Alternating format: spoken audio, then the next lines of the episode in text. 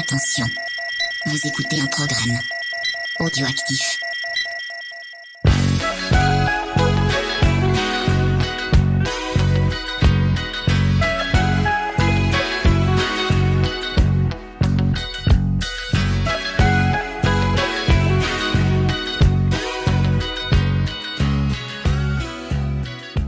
Camarades bourrinos, bonjour et bienvenue pour ce nouvel épisode d'émotion et canapé, le petit format qui monte, qui monte, qui monte, diffusion après euh, diffusion. Alors je dis ça avec beaucoup d'optimisme, puisqu'à l'heure où on enregistre, on n'a finalement eu que deux de publiés, hein, mais j'ai confiance, ça va monter. Euh, si vous nous découvrez, c'est une émission qui est collaborative. Le principe, c'est de raconter nos souvenirs, ce qui a été important pour nous au cinéma. Et le deuxième grand principe, c'est que c'est une émission euh, où ce sont les auditeurs qui viennent parler. Alors les auditeurs qui viennent parler, mais la saison est bouclée, donc ne m'envoyez pas de candidature. Euh, J'ai du monde jusqu'à juin, donc euh, ça m'obligerait à être dans une position très inconfortable à vous dire euh, ben non. Et c'est pas très agréable, mais alors d'un autre côté c'est très agréable d'avoir eu autant de retours bien sûr. Et ne vous inquiétez pas, le format a l'air d'être parti pour durer, donc bien entendu, dès qu'il y aura des possibilités, je referai un message pour vous dire que à nouveau, on peut me contacter pour, euh, pour programmer euh, des enregistrements. Alors dans ce nouvel épisode, je suis accompagné de Indian Jones. Bonjour Ron, ça Et- va? Ah bah ça va très bien. Et Indian Jones, moi je dis que c'est un nom qui frappe en attendant. Ah oui. Ah ouais, bah écoute, voilà. Une longue histoire derrière ce nom d'ailleurs, mais bon. En tout cas, c'est un nom qui a du fouet. voilà, exactement. Alors, est-ce que tu peux nous dire en quelques mots euh, qui tu es? Alors, je suis Indian Jones, je suis euh, podcaster à mes heures perdues. Euh, je tiens une, un flux qui s'appelle 1AM, 1 et le chiffre AM hein, pour dire une heure du matin en anglais. Je parle de musique, de thèmes généraux autour de la musique, en incluant un peu les phénomènes sociaux et la politique parfois. Mm. Et il y a aussi euh, des fictions narratives où en fait je raconte un morceau par le biais d'une voix. euh, et c'est des invités en général qui font ça pour moi. Et donc voilà quoi, donc je raconte plein de choses autour de comment certains morceaux se sont faits, euh, que ce que les gens ont ressenti, et puis après il y a le morceau, etc. C'est beaucoup d'émotions aussi. Voilà. Et, et j'ajouterais que c'est euh, bien agréable à écouter. Euh, donc, Je euh, te remercie. bravo, c'est du, c'est du bon boulot et c'est très bien monté, euh, comme, euh, co- comme toi peut-être, je ne sais pas. Je- Attends, je vais attendre pour que, que madame rentre et je... Alors là, tu es avec nous donc euh, ce soir pour qu'on parle bah, de, de nos scènes. hein. Euh, maintenant, ceux qui connaissent l'émission sont familiers avec le, le format. Euh, c'est moi qui vais commencer à raconter euh, une scène, puis ce sera ton tour. Mhm. Euh, et cette fois, je vais m'attaquer à, à un gros film, voilà, puisque euh, c'est du Peter Jackson dont je vais parler. Euh, et non, ce ne, ce ne sont pas les Feebles. Même si je pourrais, il y a une scène particulièrement qui m'avait bien marqué. Euh, mais c'est euh, Les Deux Tours, le deuxième épisode du Seigneur des Anneaux, qui est euh, mon épisode euh, préféré. hein. Je ne sais pas si tu connais euh, ou si tu affectionnes ce- cette saga. Alors, j'affectionne énormément les deux tours. Je t'avoue que sur toute la saga, je suis un tout petit peu plus mitigé. Euh, Peut-être parce que les effets spéciaux étaient pas exactement ce que j'attendais, mais par contre, les deux tours m'a transporté. Bon bah ça tombe bien, je suis plutôt Voilà. euh, bien tombé alors avec, euh, avec celui-là. hein. Et euh, autant euh, déflorer tout de suite le, la scène dont je vais parler puisque c'est la scène de la bataille du gouffre de Helm Mhm. qui m'a énormément marqué. Est-ce que c'est toi aussi ta scène préférée du film ou non, c'en est une parmi d'autres? En arachnophobe que je suis. Ah. Attends, je dis pas de bêtises, oui, c'est bien sur les deux tours, hein, c'est bien sûr. Tout à fait, c'est au début. Ouais, ouais. Non, bah, euh, tu sais très bien Mm. qu'est-ce qui Ouais. m'a tenu en haleine. Ça, ça, c'était terrible, t'as même attendu entre les deux films, euh, les mains cramponnées sur le fauteuil. totalement, totalement, en disant, oh non, mon dieu. bah, ce film-là, moi en fait, je l'ai vu euh, deux fois au cinéma. Mhm. Euh, on l'avait vu une première fois avec, avec mon épouse qui avait beaucoup aimé le premier, donc on était au garde à vous pour aller voir le, le deuxième en salle. Et euh, le film m'avait énormément impressionné, et c'est pour ça que je suis retourné le voir une deuxième fois, et c'est cette deuxième fois que je vais vous raconter, parce qu'elle est avec un contexte qui était un petit peu particulier. Mhm. En fait, ça se passe euh, à Granville, en Normandie. chez mes grands-parents et je vais vous parler de mon grand-père. Mon grand-père, c'était un monsieur qui était, euh, qu'on pourrait qualifier d'un original, en quelque sorte. C'était un, un artiste dans l'âme, il avait fait de la photo, il a fait un petit peu de cinéma et il faisait surtout beaucoup de peinture, notamment de la peinture abstraite et c'était un passionné d'art. Alors j'adorais mon grand-père, bien sûr, et il m'a fait découvrir énormément de choses et je lui suis redevable de beaucoup, parce qu'il m'a aussi, depuis tout petit, finalement, ouvert l'esprit euh, en me collant dans les pattes, tiens, regarde donc un bouquin avec des, des, tableaux de Salvador Dali, tu vas voir ce que c'est. Et effectivement, j'adorais ça. Ou euh, voilà, il m'a éduqué aussi à avoir l'esprit ouvert sur les différentes expressions artistiques, donc il m'a apporté beaucoup. Et euh, quand on lui a rendu visite, moi j'ai eu la conviction que euh, Les Deux Tours c'était un film qui pourrait lui parler. Donc je me suis dit c'est le moment où ça va être à mon tour de lui montrer quelque chose. Donc euh, il a fallu le convaincre hein, d'aller au cinéma parce que c'est un vieux monsieur qui était resté en termes de cinéma dans les, années 50 ou 60 au maximum on va dire. Et euh, pas vraiment emballé par ce qui pouvait se faire euh, à ce moment-là, mais bon, après avoir discuté le coup pendant un bon moment, et notamment après lui avoir largement prévendu la scène de la, bataille du gouffre de Helm, il finit par céder, et euh, nous y allons tous les deux. On s'installe dans la salle, donc j'ai déjà vu le film, j'avoue, je regarde un petit peu du coin de l'œil parce que je piaffe un peu en attendant d'arriver à ce moment-là. Et la scène commence, et donc cette scène, on a tous les héros qui sont qui se sont euh, planqués dans la forteresse de Helm, qui est au fond d'un ravin, qui est réputé être euh, imprenable. Et là arrive euh, toute une armée d'orques qui fait le siège de, l'endroit. Et on a un de ces moments magiques de tension absolument incroyable où toute l'armée se, fige. Il n'y a plus un bruit. Il y a des gros plans sur les, les, deux camps. On voit même il y a le même niveau de stress dans, les deux endroits. Personne ne bouge jusqu'à ce qu'un un, un, archer euh, maladroit lâche la corde, une flèche part, et là c'est l'explosion de violence. Ça part dans tous les sens. Euh, la forteresse est attaquée euh, de toutes parts. C'est absolument euh, magnifique. C'est une scène de bataille où, quand on est gamin, on rêvait de les voir. Bah ça y est, elles étaient sur un écran. Et le deuxième moment, et c'est celui-ci que je voulais que mon grand-père voie absolument. C'est une scène d'une beauté qui m'a fait chialer de bonheur quand je l'ai vu au cinéma. Gandalf arrive en haut de la colline avec le soleil derrière lui et tous les, les cavaliers du Rohan avec lui qui ramènent pour la bataille et ils font de la colline en fonçant sur l'armée avec une caméra aérienne qui suit les chevaux euh, de, un, petit peu en hauteur. Je trouve que cette scène est d'une beauté absolument euh, magistrale et je misais énormément là-dessus pour impressionner mon grand-père. Euh, je le surveille du coin de l'œil, il bronche pas. Le film continue de se dérouler. Bon, le film étant quand même, comme je l'aime beaucoup, je re-rentre dans le film aussi sec, j'oublie un petit peu. Et puis, on sort du cinéma et j'avoue, je suis un petit peu, euh, un petit peu anxieux. Alors, euh, j'essaye d'interroger mon, grand-père. Je demande bon alors, euh, est-ce que ça t'a plu? Oui, c'est pas mal. Ouais, ouais. Je suis quand même un peu déçu.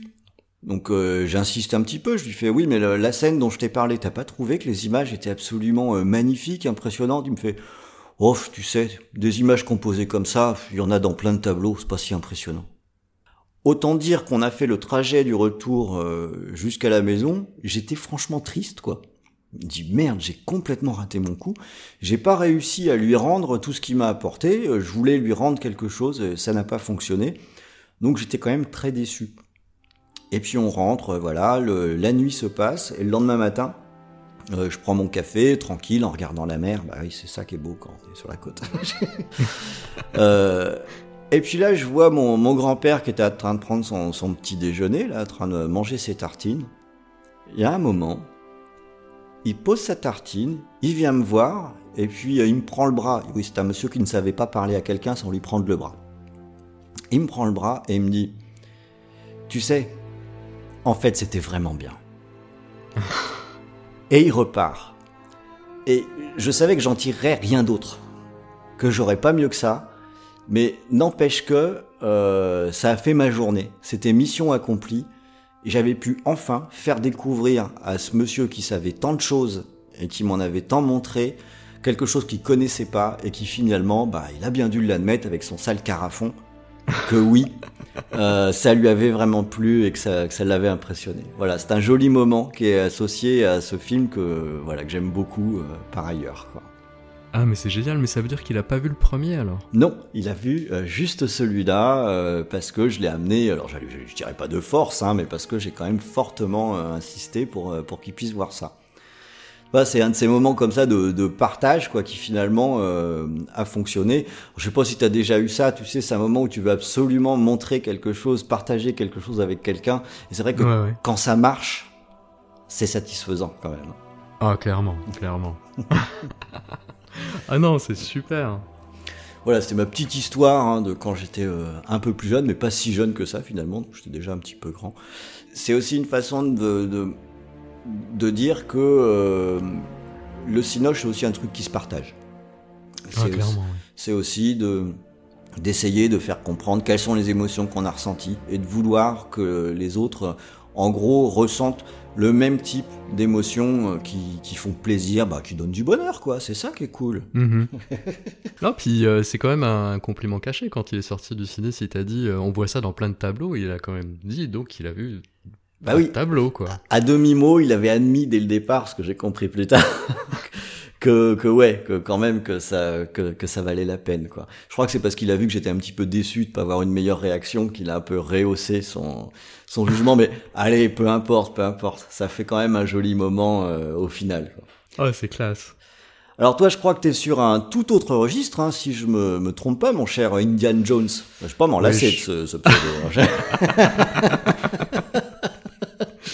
Je suis sur un registre un peu moins lumineux, oui, un peu plus polar noir. Enfin, moi, je voulais te, te parler d'un film de Tarantino. Mhm. Et euh, ça va pas être polar noir, en fait, ça va être western, mais western adapté à la Seconde Guerre mondiale parce que je voulais te parler d'Inglorious Bastards. Ouais. Voilà. Et euh, j'ai une longue histoire d'amour avec Tarantino, Mm. euh, même si je lui ai fait quelques infidélités, euh, même récemment, là. Et euh, ça avait commencé avec Reservoir Dogs qui m'avait juste soufflé. Pulp Fiction qui avait mis du temps, un peu plus de temps à me séduire. Ouais. Jackie Brown que j'avais trouvé super classe. Et puis, je m'étais un petit peu séparé de lui sur les Kill Bill parce que j'étais moins sensible à l'univers, Mm. Boulevard de la Mort. Et un jour au ciné, bah, je vois la bande-annonce d'Inglorious Bastards avec ce Brad Pitt en, en colonel. Euh, Bon, tu vois comment il est, quoi. Tout il fait. est incroyable. Je dis, mais qu'est-ce que c'est que ce film? Et puis, il y a de la musique, euh, enfin, il y a de la musique de cowboy, c'est un peu rock, mais qu'est-ce que c'est que ce machin? Enfin, bon, j'étais j'étais un peu, un peu bizarre. Puis, une copine euh, à moi va le voir avant, et je lui dis, mais c'est quoi ce film? C'est bien et tout. Et elle me fait, bingo je comprends pas, qu'est-ce que c'est que ce truc? Ok, elle me fait tu verras, tu verras.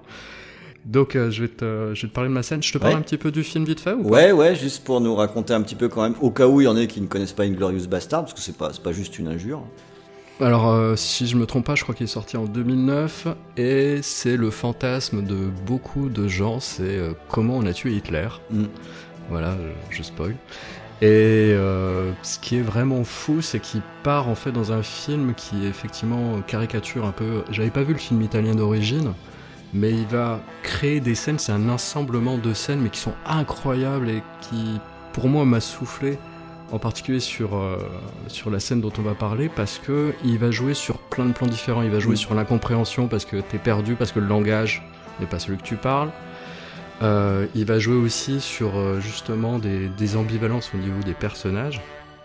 Et euh, moi, la scène dont je voudrais te parler, c'est une scène de restaurant, une scène qui se passe à table, qui est le miroir de la scène d'ouverture qui était déjà incroyable. Il y a en, en personnage central le colonel Hans Landa, qui est le méchant. Et moi, j'adore les films avec des méchants. Je suis soufflé par les méchants quand ils sont bien composés. Et là, il y a un portrait de méchant qui est juste. Enfin, c'était fou. Et moi, j'étais bluffé par ce gars-là. Donc, le colonel Oslanda est un nazi qui, euh, qui a la spécialité de chasser les juifs. hein, c'est son surnom d'ailleurs. Donc, en scène d'ouverture, il a déjà fait quelque chose que je vais pas spoiler du coup pour les gens qui auraient pas vu le film. Mais on va dire qu'il a complètement abattu le géant qui était euh, Denis Ménochet, que je connaissais pas, mais qui est un acteur incroyable dans une scène incroyable. Et il y a une scène miroir, donc qui se passe un peu plus tard, avec Mélanie Laurent, qui joue la jeune fille qui a réussi à échapper à la mort. Et euh, Mélanie Laurent est propriétaire d'un cinéma. Un jeune soldat allemand euh, s'entiche d'elle, et pour la séduire, il veut lui faire rencontrer Goebbels. Le plan séduction un peu étonnant quand même. Complètement, mais tu, tu, tu tu, tu dis, c'est pas possible, ça va jamais marcher, il se rend pas compte de ce qu'il fait. Mais il est tellement av- aveuglé pour, ce- par son, pour son amour pour elle qu'il l'a fait emmener par un officier de la Gestapo qui, ça doit être le deuxième euh, méchant euh, très très intéressant de ce film. Et donc, euh, cet officier qui est vraiment une brute l'emmène à table, il la fait poser, et là, on est dans un resto parisien, et ce qui est fou, c'est qu'on n'est plus dans un film sur les nazis et les résistants, on est dans une scène de film de mafia. On est dans le parrain. Il y a Goebbels qui est à table, qui joue le, parrain. Il y a les capots qui sont à côté. Donc, le jeune officier qui est joué par Daniel Brühl, que je connaissais pas, qui est aussi un acteur incroyable, qui est fou amoureux de Mélanie Laurent. Et Mélanie Laurent au milieu de la table, qui est en train de subir une conversation où elle comprend pas grand chose, donc on est perdu avec elle.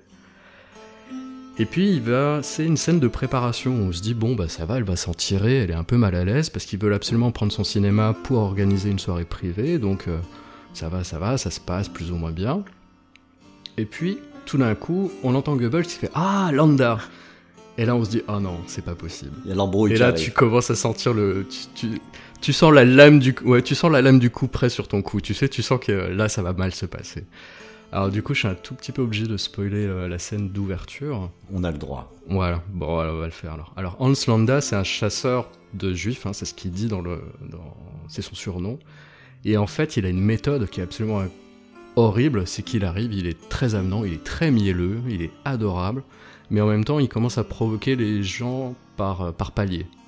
Donc euh, Denis Ménochet, qui est un géant qui se dit c'est bon, ça va se passer, il faut juste que je sois dur, il va craquer complètement à la fin d'une scène de confrontation avec Landa. Et en fait, dans cette scène-là, euh, il y a le moment où en fait il est très souriant et il a Christopher Waltz qui joue le, le colonel Landa, qui est un acteur incroyable, en tout cas dans ce film. Il a cette façon qui m'a... Moi je suis soufflé par les très très bons acteurs qui arrivent à faire ça, c'est-à-dire que il est souriant et tout d'un coup son visage se fige et il a des traits mais d'une dureté, tu sais. Et ça, Mm. Tarantino, c'est un gars qui arrive à capter ça, quoi. Et là, tu dis, mon Dieu, est-ce que ça va se passer comme ça? Et c'est exactement ce qui se passe. Et euh, je vais me permettre, avant de poursuivre, de te raconter une petite anecdote. C'est pour ça que j'ai choisi cette scène. Ouais. J'avais une copine qui avait un copain magicien. Et euh, il l'emmenait souvent au café et il lui faisait le tour de la cigarette qui disparaît. Donc il fumait sa cigarette, il fumait, fumait, puis jusqu'à ce qu'il arrive au cul de la cigarette, il prenait sa cigarette, il l'écrasait dans la paume de la main, il ouvrait les mains, il faisait hop, voilà, disparu.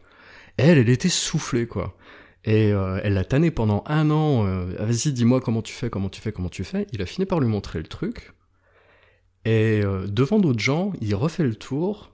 Et elle m'a dit, écoute, il a refait le machin. Et à un moment, alors que je connaissais toutes les étapes, bah, je me suis laissé emporter par le tour de magie. Ouais. Et c'est ça que je trouve génial dans cette scène de ciné, c'est que c'est la copie vraiment de la scène d'ouverture. Mais à un moment, tu t'oublies et tu pars. Il te sort de ton siège. Tarantino te sort de ton siège, il te pose à table avec les gens. Et tu vis vraiment au rythme, au souffle de Mélanie Laurent. Enfin, t'es avec elle, t'es même, tu peux même être elle, quoi. Et tu dis, Oh, putain, est-ce que je vais m'en sortir ou pas? Et je trouve que c'est tellement bien fait parce que c'est une grosse scène de bluff. Donc, en gros, Hans Landa arrive. Et il retient Mélanie Laurent parce qu'il doit l'interroger pour savoir si le cinéma est sûr. Et donc il s'assoit à table, il est vraiment mielleux et adorable, et lui dit je vais vous poser quelques questions, alors vous appelez comment? Emmanuel Mimieux, ah comment ça se fait qu'une jeune fille comme vous euh, détienne un cinéma, lui raconte un bobard sur la mort de son oncle et sa tante, et lui il a ses petits mots, ah regrettable, ah bah c'est dommage, ok. Et là, il commence à la provoquer. Alors, je m'excuse auprès des auditeurs, hein, mais par trois fois, en fait, il va dire Eh, on me dit que vous employez un nègre. Paf, première provocation. Et elle, tout de suite, elle réagit, elle fait Il s'appelle Marcel, c'est un Français. Et lui, il continue comme ça, il répète le mot encore deux fois pour, pour le faire monter la tension. Et en même temps, il lui dit Tiens, tiens, on va commander des strudels, ils sont pas si mal ici. Donc, euh, il dit Je prends un strudel et un café serré, et pour mademoiselle, un verre de lait. Et alors là, tu dis C'est pas possible. Il l'a grillé, il l'a grillé, il sait que c'est elle. Mais qu'est-ce qu'il lui veut? Il veut juste la faire mariner jusqu'à ce qu'il la tue, quoi. Parce que c'est ça, en fait, hein, le, truc. Tu dis, ça y est, c'est foutu. Et là, tu dis, tout va mal se passer. Et il commence à lui poser des questions. Il lui dit, bah écoutez, ouais, bon, euh, euh, si, la, si, la séance doit se passer, euh, ce sera vous qui actionnerez le, projecteur, ce sera pas, ce sera pas votre ami Marcel, hein, lui il appelle le nègre. Et à la fin, il lui dit Ah, mais tiens, j'avais une question. Et là, comme dans la scène d'ouverture, t'as son trait qui se fige, t'as Ra- Tarantino qui va rapprocher la caméra. Et là, bah, tu, tu respires plus. Tu, tu restes, mais t'es t'es livide, tu respires plus, tu dis Ah, c'est foutu. Puis là, il lui fait Ah, bah, j'ai oublié. Et il prend sa clope, il écrase la clope dans le strudel pour vraiment montrer qu'il a un mépris absolu de, des règles de convention, etc. Que lui, il joue un jeu qui n'est pas celui des nazis, qu'il a vraiment ses règles propres. Et il s'en va, il lui dit au revoir. Et là, t'as Mélanie Laurent qui souffle et qui pleure, et voilà, la scène se termine là. Et Ça se relâche. Ouais, ouais, tu souffles, vraiment tu souffles. Tu dis, mon dieu. Je connaissais pas beaucoup de films de Mélanie Laurent, je trouve que cette scène elle la joue très très bien. Euh, ce film il m'a bluffé parce qu'il y a plein d'acteurs aussi qui m'ont été présentés que je trouve incroyables. Enfin, ça fait partie du talent de Tarantino quoi.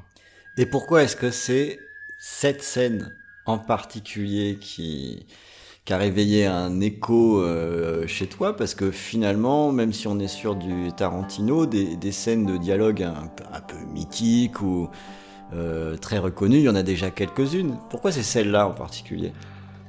Parce que euh, il y a cet artifice qu'il avait euh, qu'il avait employé différemment sur Reservoir Dogs, où en fait t'as beaucoup de mensonges, t'as beaucoup de paraître. Et là, si tu veux, je trouve qu'il avait, avec plus de talent, il a réussi à développer quelque chose autour de ce film. Il- enfin, en niveau technique et au niveau narration, je trouve qu'il s'est vraiment mieux débrouillé que sur son premier film, même si j'adore son premier film. Je te dis, c'est quelque chose, quand je suis sorti du ciné, j'ai absolument voulu parler du film. Et c'est la scène, mais aussi ce qui va arriver au bout du film, si on peut, si je peux me permettre de spoiler, du coup. Mm. Parce qu'on on a dit en sortie de ce film, euh, Tarantino, il a pas de morale, enfin bon, et de toute façon, il cherche à changer l'histoire, mais ça, c'est un fantasme d'américain, etc. Je dis, si, si, il y, a une- il y a une morale, c'est une morale qui est terrible. Elle dit ça. Si tu veux ta vengeance, tu l'auras. Mais dans l'incendie que tu vas allumer, bah, tu brûleras aussi, quoi. Et c'est ce qui arrive, clairement, aux personnages qui veulent réellement pousser jusqu'au bout leur vengeance. Mais par contre, et ça, j'étais avec un pote avec qui on discutait parce qu'on, mais on disait que par exemple en prison, si t'as deux ennemis qui arrivent à s'entendre, si t'arrives à t'entendre avec euh, une personne avec qui t'es pas bien, et ben tous les deux survivront. Mais si tu cherches à détruire l'autre, et ben tu périras avec lui, quoi. Mm. Et je trouvais que la morale était vraiment très forte parce que c'est à quoi tu aboutis à la fin. C'est-à-dire que les deux monstres que sont euh, Brad Pitt et euh, Christopher Waltz, parce que Brad Pitt, il a beau être du côté des Américains, c'est quand même un mec qui est horrible, si Oui. on y repense euh, a posteriori. Et ben, il s'en sort, et euh, même si Christopher Waltz, bah, il lui arrive un truc qui est assez horrible, il survit aussi, quoi. Et si je reviens sur, euh, sur cette scène, tu as parlé de euh, deux choses qui sont euh, très opposées, mais qui me donnent l'impression de t'avoir autant marqué l'une que l'autre. Euh, t'étais avec qui pendant cette scène? Est-ce que est-ce que t'étais avec l'officier nazi parce que c'est un méchant exceptionnel, ou est-ce que t'étais avec la victime? Eh ben écoute, euh, ça doit être un peu euh, un syndrome de Stockholm, parce que je me retrouve avec la victime, mais j'admire le méchant. D'accord. Mais enfin, pour moi, le, le méchant depuis euh, La Nuit du Chasseur, le film avec Robert Mitchum, qui m'avait totalement marqué, c'est ce personnage-là qui, pour moi, incarne le film. Et là, dans dans justement Inglourious Bastard, je me suis retrouvé face à ça. Mais je suis pas lui, tu vois, j'ai j'ai pas d'admiration pour lui ou pour ce qu'il fait. Enfin, pas dans le sens où je voudrais être lui, mais vraiment euh, me trouver devant cette espèce de monument où t'as un personnage qui, obli- qui obéit à une règle qui n'est pas explicite, qui Mm. correspond pas du tout à ce que nous on ferait, parce que lui, il aurait pu agir en bon officier nazi, donc le film aurait eu une autre tournure, par exemple, dans Inglourious Basterds. Non, c'est autre chose, tu vois. Il, il part sur une règle qui est folle, que tu retrouves euh, parfois chez les frères Cohen, même sûrement chez les frères Cohen, dans No Country for Old Men, par exemple. On va dire, euh, je trouve que justement le personnage obéit à des règles qui t'échappent, quoi. Mm. Et ça, j'adore. Parce que c'est quand même d'une certaine logique, mais c'est une logique qui est propre au personnage. Est-ce que du coup tu rejoins euh, une opinion qui est parfois exprimée qui dit que euh, on a besoin d'un méchant particulièrement réussi euh, pour pouvoir vraiment poser les enjeux quoi. Plus le méchant est réussi, mieux le film est. Ah, je, je suis très Hitchcockien là-dessus, ouais. Ouais, carrément, ouais. Quand j'y pense, tu vois, de, de tous les films que je t'avais proposés, c'est un méchant, quoi. C'est un peu ce que tu as expliqué tout à l'heure. C'est, ça veut dire à aucun moment qu'on cautionne ou qu'on trouve ça bien. Par contre, il y a un aspect euh, très charismatique du méchant, quelque chose de magnétique, Mhm. qui donne de la valeur et qui renforce la réaction des victimes. Ouais, ouais. Alors, moi qui suis amateur de films d'horreur, je dirais pas le contraire. Hein. Dans, dans Freddy, le héros c'est Freddy. Bah, clairement, ouais. Dans Vendredi 13, c'est Jason. C'est Mhm. pas et pourtant euh, on peut dire qu'on aime bien euh, les Vendredi 13 euh, sans tuer des gens à la machette dans la rue, quoi. C'est pas pour autant qu'on est bien. Il y a, il y a un autre point sur lequel euh, je voudrais revenir. Mhm. Euh, en fait, du départ, tu parles de, de Tarantino. Mhm. Et euh, plusieurs fois, tu as évoqué le fait qu'il y a des choses qu'il savait particulièrement bien faire ou que c'était typique de, de Tarantino. Mhm. Est-ce que ton, j'allais dire, ta résonance avec Tarantino, c'est à ce moment-là, avec ce film, que tu l'as développé ou c'était quelque chose qui a été progressif et déjà installé des réservoirs Dogs Ah, ça a été euh, des Reservoir Dogs. Enfin, quand, quand en fait je m'emballe pour un film, je commence à, à gloser dessus. Enfin, je, je pars dans des trucs. Euh, J'étais encore en littérature anglaise à ce moment-là, donc pour moi, Reservoir Dogs c'est shakespearien, c'est un huis clos et c'est shakespearien. Mm. Et c'est ça que je trouve fascinant, c'est que t'es dans un hangar, mais c'est un huis clos. J'ose pas trop spoiler une scène parce que si quelqu'un veut la proposer, mais il y a la fameuse scène de la blague. Ouais, c'est. Et puis en plus, il est pas, il a pas été si vu que ça, Réservoir Dog. Donc je suis plus réservé pour qu'on spoil sur Ouais, celui-là. ouais. ouais. mais enfin, tu vois, cette scène, elle m'a dit, c'est ça que je veux voir au cinéma, c'est ça Mm. qui, qui me fait rêver. C'est pas obligatoirement des, des explosions, mais il faut qu'à un moment, je sente que je suis plus un spectateur. Mm. Il faut que le film m'appelle et m'absorbe et que je ressorte. Pas obligatoirement avec des étoiles, hein, ça peut être aussi avec des larmes. Il y a des films qui m'ont fait beaucoup pleurer. Mais il faut qu'à un moment, euh, sur les deux heures de temps où ça va durer ou un peu plus, j'oublie au moins sur les trois quarts du temps que je suis en train de regarder un film, qu'il y a des gens à côté de moi et que le film et que pour moi je suis plongé dedans. Et là, Tarantino, avec toi, ça fonctionne. Complètement, complètement. Est-ce que ça a perduré ensuite avec les films qu'il a fait après? Eh ben écoute, euh, j'ai pas eu l'occasion de voir euh, les huit salopards en salle, que je Mm. regrette énormément parce que j'ai vu, je l'ai vu sur une très belle copie Blu-ray. Et les images d'ouverture m'ont complètement transporté. Alors Mm. j'ai un problème avec le film, donc je vais pas, je vais pas le spoiler parce que j'aime pas le- un des éléments de la fin qui me Ouais. gêne énormément. Mm. Je trouve que c'est pas très honnête, voilà. Mais euh, sinon, le film m'a complètement transporté aussi. Enfin, il a une façon, si tu veux, il arrive en même temps à avoir ce- cette technicité dans la façon, ou son directeur de la photo en tout cas, a cette façon de filmer qui me transporte. Et l'histoire qu'il arrive à mettre par-dessus et le rythme qu'il arrive à mettre par-dessus me, me convient en tout cas à moi en tant que spectateur. C'est ce que moi j'aime. la, la scène que tu as décrite, j'y ai repensé quand j'ai vu euh, Django, quand ils sont dans le- la plantation, Mhm. avec euh, DiCaprio, qui est sur un registre pour moi assez similaire, avec une mise en place d'une tension avec beaucoup de non-dits. Ouais. qui sont, c'est peut-être d'ailleurs une marque de fabrique hein, de, de Tarantino, mais dans Django, on retrouve un peu ce même type de, de dialogue à la fois badin et menaçant. Complètement, ouais. C'est vrai qu'il a, il a ce, il a ce truc, hein, ça fait partie de ses gimmicks. Euh, j'avais été un tout petit peu moins sensible sur Django parce que je pense qu'il suivait justement euh, Inglourious Bastards. Et j'avais préféré Christopher Waltz justement en, en gars qui arrive à faire ce twist-là. Hmm. Mais ça, c'est peut-être plus lié, tu vois, à l'acteur même que, que vraiment le, la mise en scène, je pense. Ouais. Ouais, moi, moi, voilà, je te rejoins hein, sur le ce type d'écriture de, de Tarantino qui qui transporte. euh, et ce qui va fonctionner avec moi, c'est l'espèce de de petit décalage qu'il y a où tu tu sens à la fois que c'est écrit, mais ça fonctionne quand même. Ouais, ouais.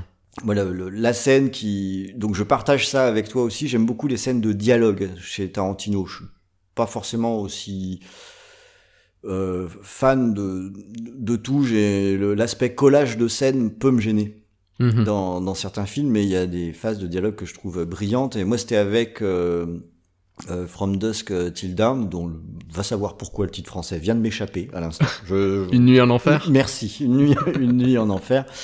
Et ce dialogue absolument invraisemblable où euh, Tarantino, donc du coup euh, acteur, pense euh, entendre des propositions, on va dire particulièrement coquines de de, de son otage.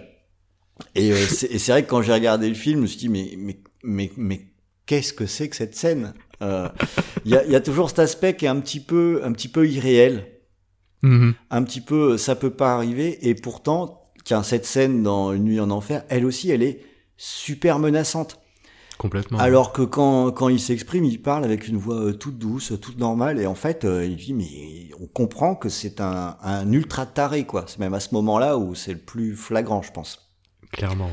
Et c'est, c'est vrai que c'est une plume qui est, qui est très particulière. Alors je sais que ça ne fonctionne pas avec tout le monde, Mhm. euh, mais je crois que je comprends ce que tu veux dire. Et c'est vrai que moi aussi, ça m'embarque pas mal, et que j'ai tendance un petit peu à oublier et à rester bien accroché quand il y a, quand il y a ces, ces passages-là, toutes ces scènes-là. Ouais, ben c'est ça quoi. Enfin, pour moi, le, le cinéma, c'est vraiment ramené au à un tour de magie. Quoi, il faut que ça fonctionne. Tu vois. C'est, je demande pas plus au film en fait. Hein. Je demande pas des, des explosions ou des trucs comme ça. Mais par exemple, la scène de bataille dont tu parlais dans les deux tours, elle m'a carrément embarqué. Hein. Moi aussi, Mm. j'étais à cheval avec Gandalf et puis euh, on y va, on charge tous. Quoi. ah oui, mais. Eh ben écoute, je te propose que qu'on en reste là pour aujourd'hui. Mhm. On va rester sur ce principe-là, oui, qu'on se laisse embarquer. Voilà. Après tout, après à la fin, les lumières se rallument, on fait bien ce qu'on veut, mais on a le droit de trouver qu'il y a un méchant charismatique et cool, même si c'est le pire des salopards, hein, tant que c'est pendant le film seulement. Mhm. Euh, euh, et on a le droit de tout oublier quand on regarde euh, les, les gens se mettre dans des situations assez improbables et assez dangereuses même. Alors, ce que je te propose, c'est qu'on termine avec je ne sais pas quoi, parce que je n'ai pas encore choisi la musique qui va qui va clôturer euh, l'émission. Hein, donc, euh, je te l'avais dit un petit peu au début, je sais toujours pas. Donc euh, voilà, ça va être un petit peu un petit peu l'impro avec ça. En tout cas, Indian Jones avec ton pseudo de l'enfer là. je te remercie beaucoup d'être venu participer, d'être venu partager avec nous. C'était un vrai plaisir. Eh ben, un énorme merci à toi. Ça me fait tellement plaisir de participer. Vraiment, vraiment, vraiment. Bon, écoute, alors, si c'est un plaisir partagé, c'est encore mieux. Camarades Bourrinos, pour le coup, je vous dis au prochain épisode d'émotion et canapé. Et en attendant, restez branchés. Il y aura d'autres émissions aussi qui vont tomber entre. Vous savez maintenant, de toute façon, VHS et canapé, c'est une par semaine, pour ainsi dire, à croire que c'est notre boulot. Ou, ou- qu'on dort pas. Je sais pas comment on fait. Euh, mais, mais il y aura encore du matos, donc euh, restez branchés sur nos prochaines émissions. Allez, salut Au revoir.